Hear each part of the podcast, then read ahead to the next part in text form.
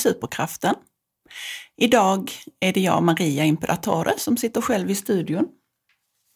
Eh, inga gäster, inga proffs med, utan bara jag. Bara en mamma.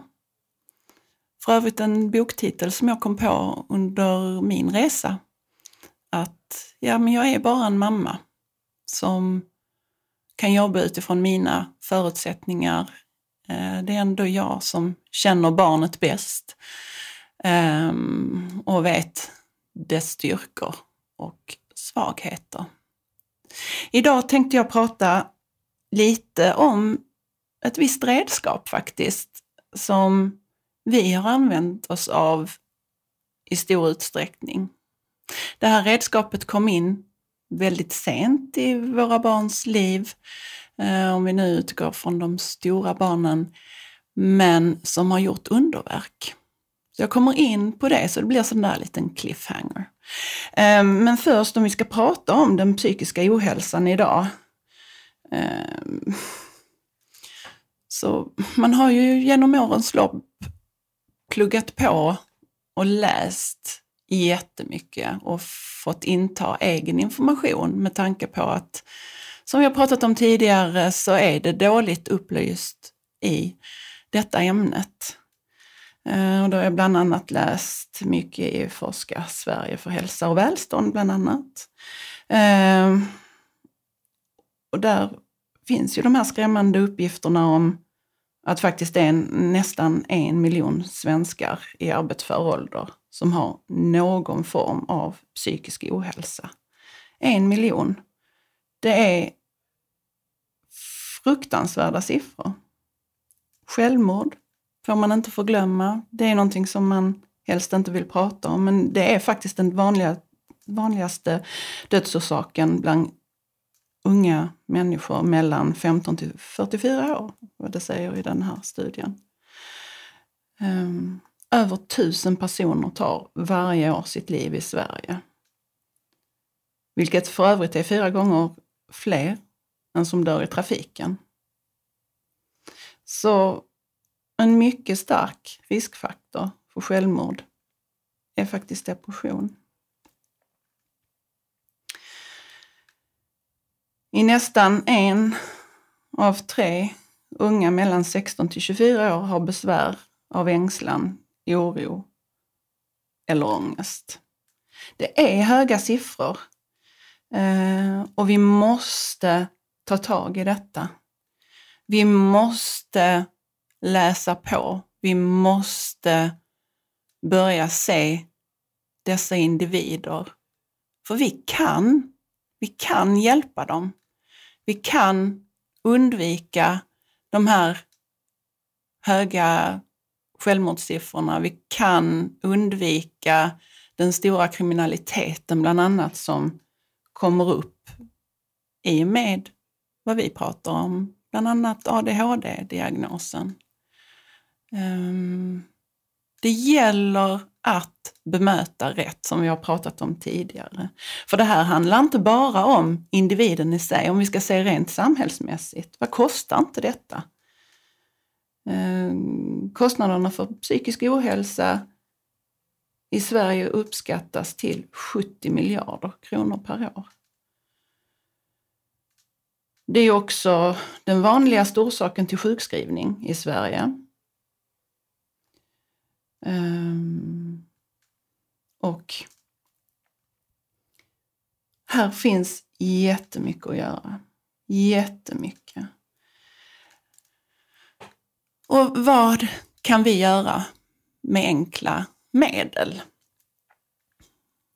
Jo, jag tänkte på det här och faktiskt ta hand om, och det låter jättesimpelt, jättelöjligt, enkelt. Men det är faktiskt så det är i det här. Vi kan göra det jätteenkelt. Med rätt bemötande, med lugn och kärlek så kan vi göra jättemycket.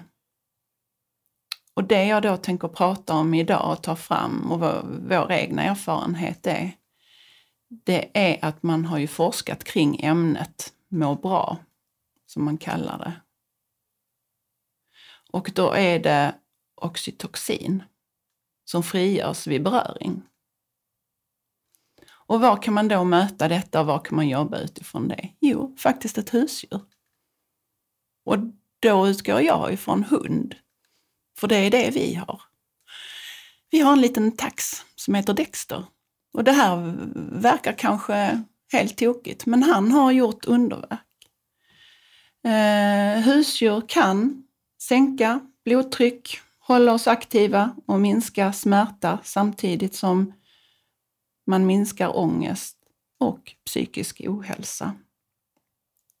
Och hur jobbar man då kring det? Vi har ju sett i vår familj att den kärlek och den trygghet en liten hund kan tillföra är fantastiskt. Vår lilla tax har gjort så att speciellt min dotter känner en mening. Eh, hon kan komma hem till en liten hund som man inte behöver bli utskälld av. Eh, man behöver inte spela någonting annat än att vara sig själv. Och eh, där kan jag också se, detta låter också lite tokigt kanske, men att vi vuxna kan faktiskt lära oss av en hund. En hund är inte dömande. Den kan förvisso skälla fast på sitt sätt. Eh, men den tar emot oss med öppen famn och visar glädje hela tiden. Och vilket som inger trygghet. Ehm, och må bra helt enkelt, som jag pratar här med. Ehm, det är som min dotter uttrycker, att utan Dexter så hade inte någonting varit värt på något sätt. För att hos honom kan hon gråta, hon kan skratta. Ehm, jag vet inte hur många, hur många bilder hon tar på honom varje dag. Um, och berättar hur mycket hon tycker om honom uh, och hur fin han är. Ehm, och det värmer mitt hjärta. Jag är så glad att vi tog beslutet att köpa honom. Ehm, det är många vuxna föräldrar som säger att ja, jag skaffar inget husdjur förrän mitt barn lovar att eh, ta hand om det, ska ut och gå med hunden varje dag, eh, göra ditt och datt. Medan när man faktiskt med ett barn med psykisk ohälsa berövar barnet en stor del. Eh, jag tycker inte att vi som föräldrar ska lägga över det ansvaret att gå ut med den, utan man kan lägga över det ansvaret att älska denna hund. Klappa denna hund, krama denna hund. När du är ledsen, finns hos hunden. Låt hunden finnas där. Jag tror att mycket av medicinering faktiskt kan minskas genom detta. Att få en hund som faktiskt bara visar kärlek när man är jätteledsen. Att sitta och prata med en hund låter kanske tokigt, men är väldigt frigörande i hårda, tuffa stunder. Och här i detta så har ju faktiskt jag en liten idé som jag håller på att spåna med nu. Alltså som ni vet så finns det ju vårdhundar till exempel som uppvisar väldigt goda resultat. Ehm, man har med dem ute på sjukhus, i äldrevården. Eh, och bara genom denna kontakten med hunden så gör man enorma framsteg. Och min tanke i detta är faktiskt att plocka in hunden i skolmiljö. Att plocka in en hund i skolmiljö, nu tänker jag att det skulle ha en väldigt lugnande effekt. Vi måste tänka utanför ramarna. Om vi som vuxna kan jobba rätt och precis som då i vården, att man vid några tidpunkter i veckan tar in en hund i skolmiljön. Och nu vet ju jag att det finns mycket med allergier och så, men det här ska ju vara till hjälp eh, där man kan passa, anpassa arbetet tillsammans med hunden eh, på rätt sätt. Varför inte plocka ut eleverna?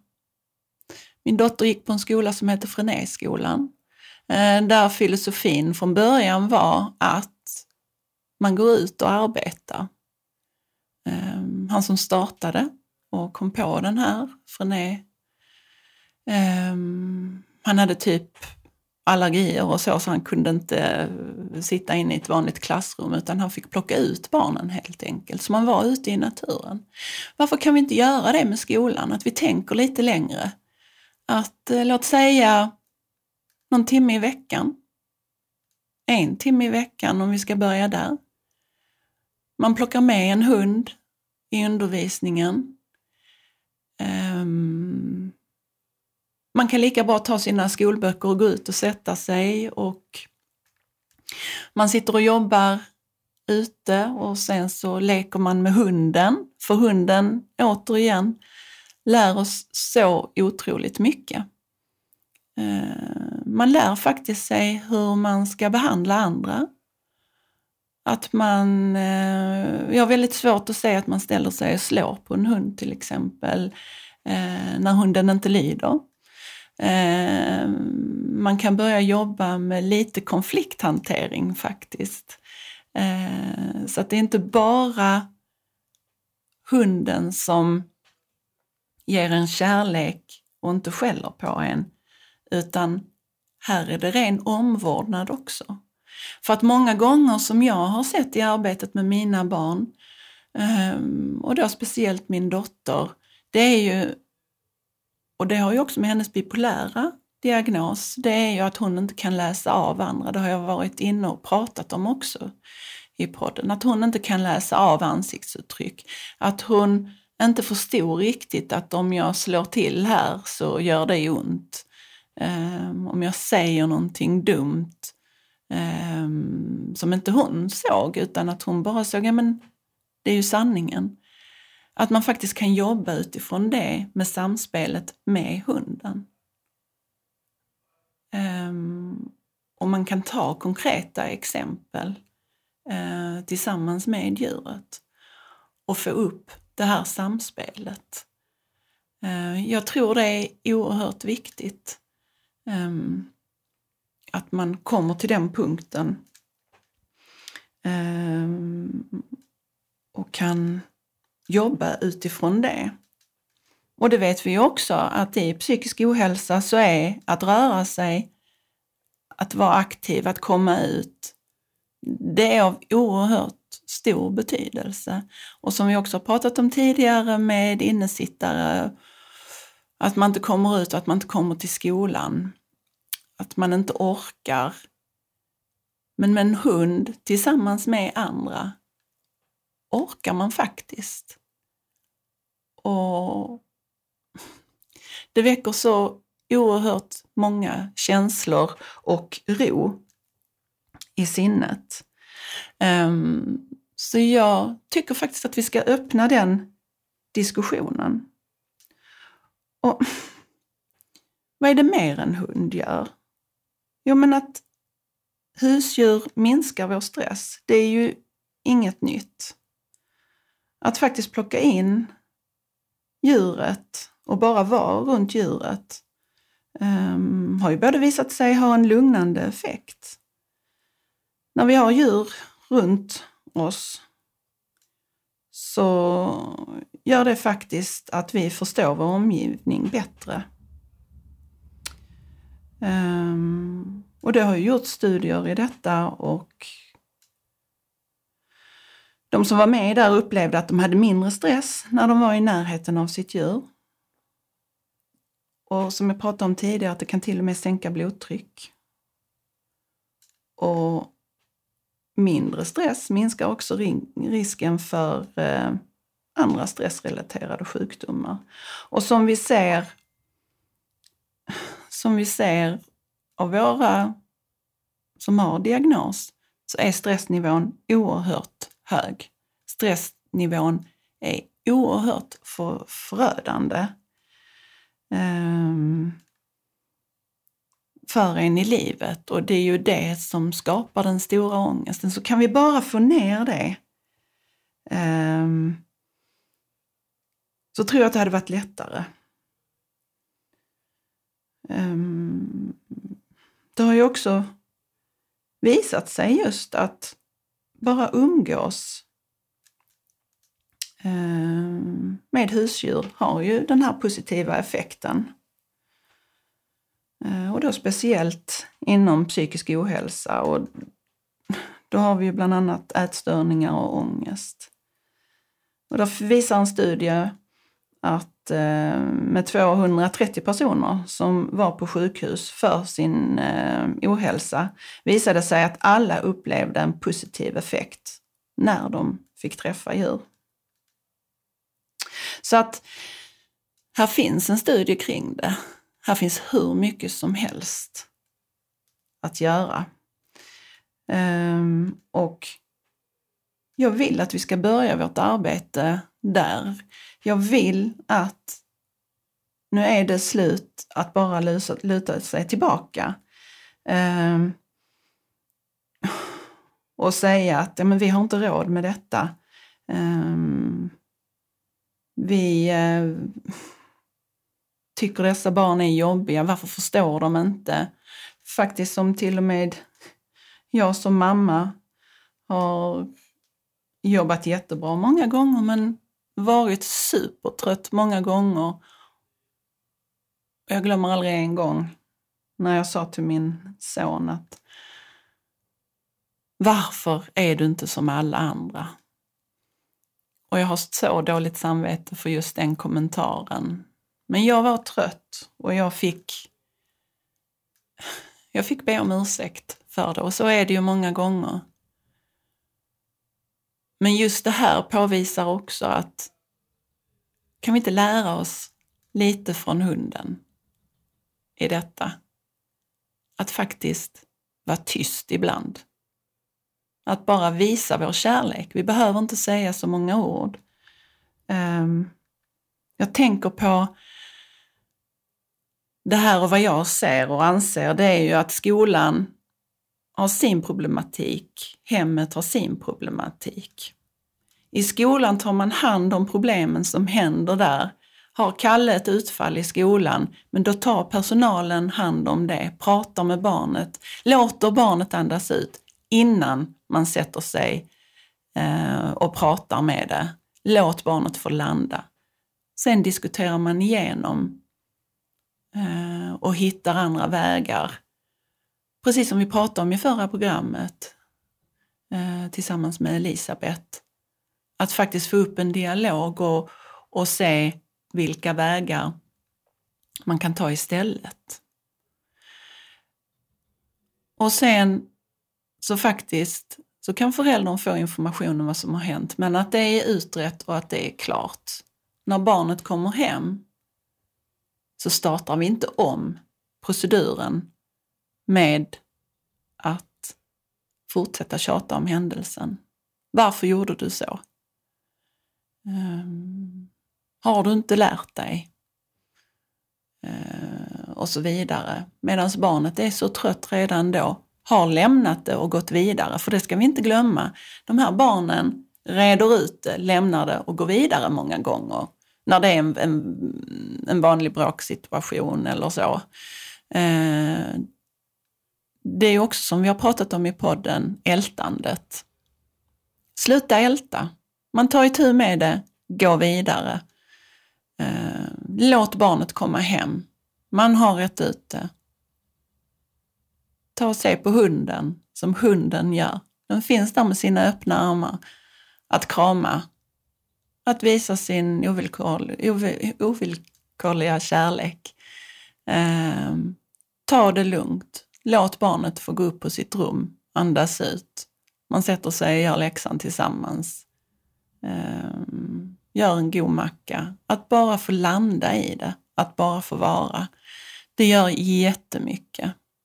Och hade vi kunnat få in det här lugnet överallt och även i skol, skolmiljön um, så hade vi kommit långt.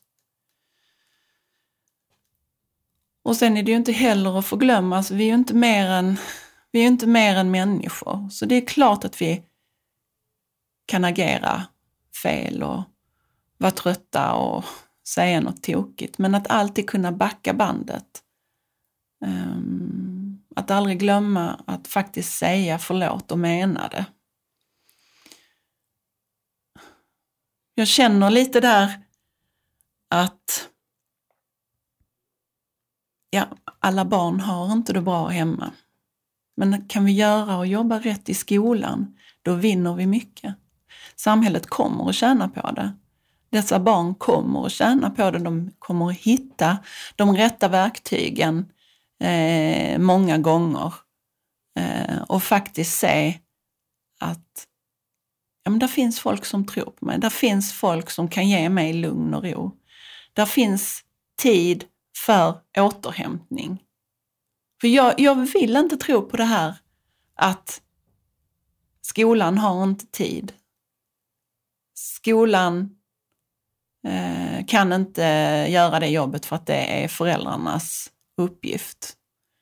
Och till viss del så är det ju föräldrarnas uppgift, men skolmiljön är skolmiljön. Hemmiljön är hemmiljön. Och många barn har rätt bemötande hemma, hemifrån men många barn har också inte det.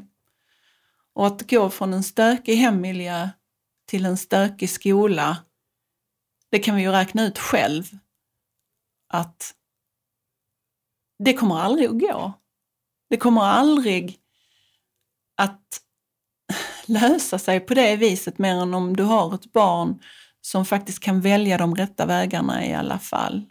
Men vi måste sätta oss in i dessa barns hjärnor faktiskt. Att ha fullt liv, full aktivitet, ingen, inte kunna stilla sig från tankar, att bli utskälld, att vara utsatt, att känna sig dum och elak, för det eh, måste ni förstå. Att de här barnen känner sig inte som alla andra. De vet om att det är någonting, men de tror att det är ett allvarligt fel. Att de är dumma människor, att de inte har någon chans, att de inte får någon framtid. Eh, många gånger. Och för att klara sig ur en sån när man inte har stöd och trygghet hemifrån, det krävs oerhörd styrka och att jobba på rätt sätt. Du kan hamna i detta trots att du har en trygg och, och bra miljö hemma. Allt är ju beroende också vad det är för diagnoser. Eh, att föräldrarna ska hålla, att, eh, att man måste hela tiden vara på sin vakt som förälder och, och ha ett stort hjärta och stor förståelse och faktiskt kunna backa och gå framåt samtidigt. Alltså det är väldigt, väldigt hårt och stort arbete. Ehm, så även där är det ju att man inte räcker till. Men kan ni då tänka att man sätter in ett litet husdjur i detta och att man kan få ett lugn för hela familjen? Du som förälder kan ju faktiskt i de här kritiska situationerna när det är mycket bråk och mycket liv hemma säga att så, nu tar jag lite time-out här. Nu tar jag lilla Dexter eller Kasper och går ut på en runda. Man får landa lite, man får lite distans. Man får tänka lite. Eh, och som jag har sagt tidigare så är hunden alltid glad att se dig, eller katten eller något annat djur, kaninen, eh, älskar att bli kelad och gosad med. Men speciellt hunden där är eh, fantastisk. Um, Och jag kan ju se att den här återhämtningen är, den är oerhört viktig. Att alla får tid för återhämtning. Och just det här att man inte ska lägga över det stora ansvaret på barnen med tvånget att gå ut. Att inte vi bara kan se att, eh, att mitt barn behöver tid för återhämtning. Mitt barn behöver den här tiden att få krama, att få klappa, att eh, bara få sitta och vara tillsammans med djuret är ju oerhört viktigt. Så att jag känner så här, plocka in hunden i skolmiljön. Eh, det finns alltid vägar att hitta i detta. Att hitta vägarna har vi ju fått erfara är ju oftast jättesvårt. Man får ju höra, hur många gånger har jag inte hört att ja, men det står inte i skolplanen. Um, det är så fruktansvärt frustrerande. När du vet att du kan hitta en väg som underlättar för alla. Jag vet någon gång jag sa, min son tyckte inte om en speciell lärare och jag frågade honom, vad är det som skulle kunna göra att, vi, att ni kan få upp kontakten för att denna läraren finns. Vi kan inte göra någonting åt det. Vi kan inte byta ut. Hur ska vi kunna bygga på er relation? Och då så sa min son, jag skulle vilja visa henne mitt rum. Ehm, och berätta vem jag är och hur jag är. Mm. Och det var väldigt smart. Vi plockar läraren från skolmiljön um, in i vårt hem faktiskt. Vi öppnar vårt hem. Min son får visa vem han är. Han får visa sitt rum. Vi sitter ner i lugn och ro och pratar tillsammans. Um, och barnet får då se att läraren faktiskt är en människa. Det är inte bara den här personen som de oftast tror bor i skolan. Eh, men då fick vi till svar att nej, det står inte i skolplanen. Så att då kan vi inte göra det. Eh, och det är ofta sådana här småvägar som jag har hittat. Um, och ja, absolut, med vissa har det gått hur bra som helst. Men med andra så har det inte funkat. Um, vi kan ju inte ha med hunden hela tiden, men, men använd det kreativa tänkandet. För det är som sagt väldigt frustrerande för en förälder när man har hittat vägar, när man faktiskt vet hur man kan nå fram till eleven, men man använder sig inte av det. Vi har ett litet exempel som jag inte vet om jag har tagit upp, men det var också med min son. För att han skulle jobba på lektionen så behövde han en eh, liten morot sådär. Eh, så att då köpte hans mentor in lakritspipor. Eh, har alltid varit min sons stora passion. Så att då visste han, nu jobbar du med de här uppgifterna och sen blir det en lakritspipa. Jobbar han? Mm, tror det. Han jobbar på som bara den. Ehm, så att det handlar inte om okunskap, dumhet, ovilja, för att viljan finns där. Men för Guds skull, plocka fram det här som barnet, individen, gillar plocka in en liten hund som man kan gå ut med och röra sig. Va, va, hade inte det lockat en, ett barn som inte vill gå till skolan? som bara vill sitta hemma. Att man börjar jobba på det viset. Ja men gå hem till barnet, att man lägger in, ja men nu ska det här komma hem till barnet, hälsa på så att barnet vet vad han har att möta i skolan. Och nu pratar inte jag om att det ska vara hela skoldagen, utan lägg in det någon timme, en timme i skolveckan. Börja där. Vi vet att detta fungerar. Och som jag sa tidigare, att få lära sig av hundens egenskaper och beteende så, så jag är helt övertygad om att vi kan att vi faktiskt kan komma väldigt långt. Detta programmet kanske låter väldigt flummigt eh, men vi har vetenskap på det. Och det finns med enkla metoder idag som faktiskt fungerar. Och någonting att tänka på också, jag vet min dotter mådde jättedåligt och vi funderar på att vi faktiskt skulle lägga in henne för att få justerat medicinering och så. Och då sa hon, jag går bara med på att bli inlagd om jag får Dexter med mig.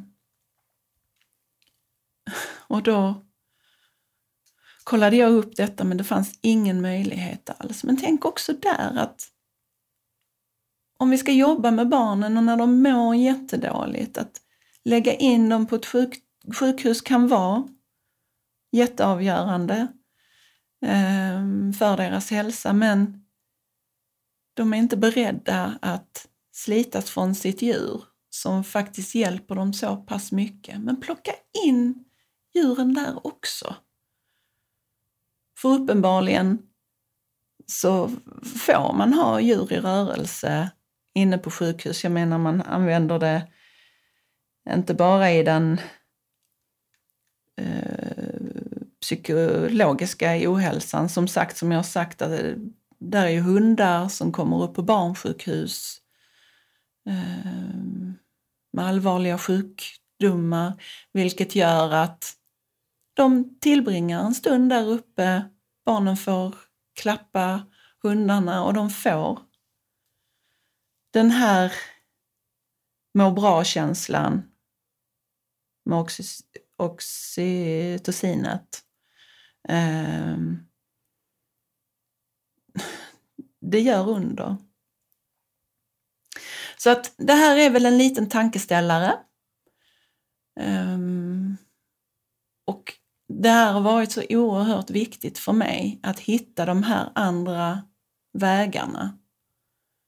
Och jag är så oerhört glad att vi har med oss Johan Vara i vårt program för att där får vi ett annat perspektiv. Ehm, vi får det här korrekta som är jätteviktigt i arbetet. Vi får de konkreta ehm, eh, förslagen på hur vi kan göra. Hur funkar vi som människor i olika situationer? Men om vi då sammanför min flummighet, eh, mitt tänkande kring detta tillsammans med Johans proffsighet så kanske vi kan hitta vägar som faktiskt är genuina och bra för vår omgivning. Och tillsammans med lärare, resurspersonal faktiskt jobba framåt i detta. Och det är ju något som Anna, min kollega, har jobbat utifrån. Som har gjort ett oerhört arbete att faktiskt lyssna och använda eh, sin hjärna, hjärta och sunt förnuft eh, i arbetet tillsammans med min dotter. Att hitta alla de här redskapen, ha tiden att vänta. För har vi tiden att vänta så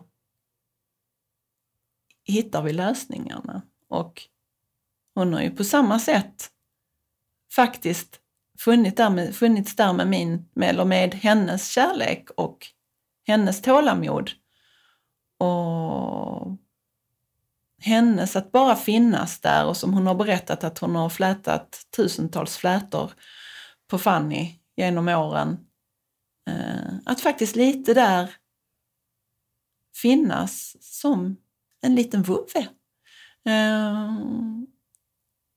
att visa den kärleken till barnet och den förståelsen. Att också bara finnas. Samtidigt som det är oerhört viktigt att visa sin respekt, eh, klara och tydliga eh, riktlinjer eh, som är så betydligt, betydelsefullt. Att sätta gränser, att finnas där som vuxen, att visa att omgivningen accepterar inte vissa saker, somliga saker måste göras. Ehm, att man kommer inte ifrån det i dagens samhälle. Oerhört viktigt det också. Så att, och då förstår man att alla de här, alltså det finns så många tårtbitar som måste fyllas, men med enkla medel, en klar struktur, hjälpa barnet och lotsa barnet fram i sin vardag. Um, och det känner väl jag trots trots ens egna fel och, och brister att det har ju faktiskt varit målet och ledstjärnan i alltihop, att faktiskt försöka hålla sig här inom dessa ramar. Eh, och ibland åker man ut, säger någon tokig grej och det får alla göra för att barnet säger också någon tokig grej. Eh, barnet får också backa och be om ursäkt. Eh, och precis så får vi lära barnet att vi får också backa och be om ursäkt. Men så ser det ut. Eh, och det här var lite tankar och, och faktiskt en ny, nytt sätt att arbeta för oss. Eh, vi kör ju inte bara våra föreläsningar på det viset utan det här kommer att bli ett nytt sätt att faktiskt bemöta barnen. Ehm, så att jag hoppas att ni kan fundera lite och kanske känna igen er. Och snälla ni som vuxna, tänk på barnet i det här med ett husdjur. Vad kostar det oss att faktiskt ta en liten promenix? Välj rätt hund förresten. Eh, ta inte den här önskehunden som kräver eh, tre timmars eh, promenad varje dag och eh, väldigt mycket eh, ja, vad man nu tycker är jobbigt. Tycker man det är kul att borsta en hund så ja, men ta en sån hund. För, kan man pyssla med det. Men tycker man inte om det Eh, så tar man en, en annan typ av hund. Vår lilla hund till exempel valde vi en liten tax som älskar kärlek, eh, omvårdnad. Han hatar egentligen att gå ut, vilket gör att vi behöver inte gå de här långa rundorna. Många gånger så vill han inte ens lämna trädgården. Och då räcker trädgården för honom. Eh, han blir liksom rastad ändå för det finns alltid någon hemma som vill gosa med honom, vill busa med honom, eh, finnas där för honom och han finns för oss. Så välj en hund som passar i er familj. Ja men gillar man att ut och gå långa turer, ja men då köper man en sån hund. Eh, men man ska veta att det finns en hund för varje familj. Eh, så lite så, tänk lite så. Att inte ta den här hunden som kanske är überaggressiv.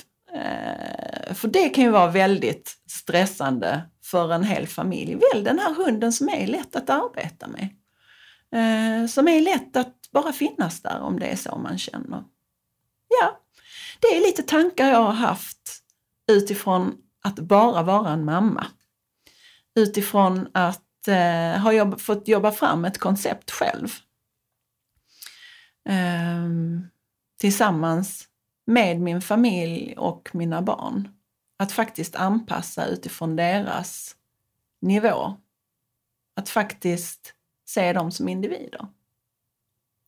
Nästa vecka så kommer vi att få hit en eh, pedagog som vi ska diskutera jättemycket om hur det ser ut i skolvärlden, bemötande, eh, hur man har, som hon då idag är speciallärare, eh, och hur hon faktiskt arbetar och hur omgivningen bemöter henne på sin arbetsplats. Det kommer bli oerhört intressant. Ehm, så att med det vill jag tacka för att ni har lyssnat på mig idag. Eh, att ni har stått ut med lite flum och, och eh, men med mycket allvar eh, idag. Så att stort tack och vi hörs nästa vecka igen. Hej!